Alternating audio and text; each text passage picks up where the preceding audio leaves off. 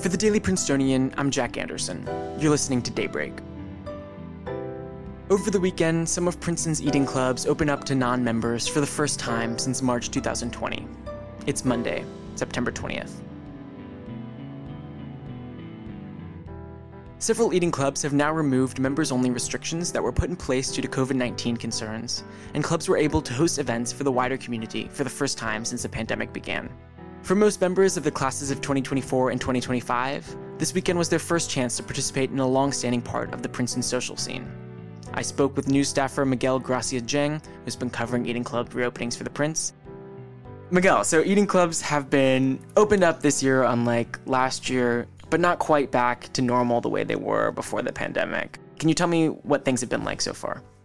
Yeah, so eating clubs have been officially members only um, up till September 16th. But before that, they were partially open during Street Week, um, which was for prospective members, though it hasn't been completely members only.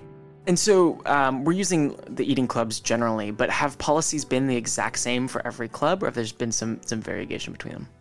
Yeah, so the Interclub Council did decree that all eating clubs would be members only up till September um, 16th, but it has varied from club to club since then, and also different clubs have had different policies for prospective member week. So really, it does it does vary from club to club. So that brings us to this past weekend, obviously, when we passed the September 16th deadline. So what happened this weekend, and what what changed?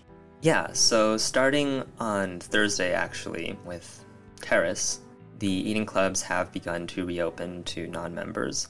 That being said, it again does vary from eating club to eating club, but I think the largest social gathering has been Colonial's stoplight party, um, which was this Friday. And so, from your reporting, uh, how has that reopening gone?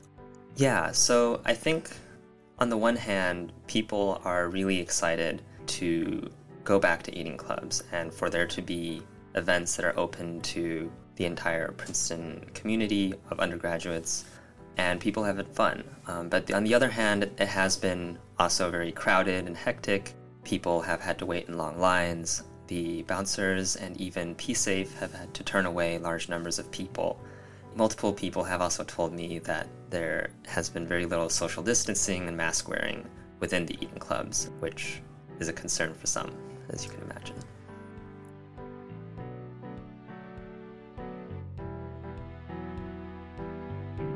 In headlines over the weekend, an FDA panel rejected a proposal to distribute booster shots for the Pfizer BioNTech COVID 19 vaccine to the general public, while unanimously approving the distribution of boosters to individuals 65 and over. And finally, a story we'll be covering in more detail in a later episode.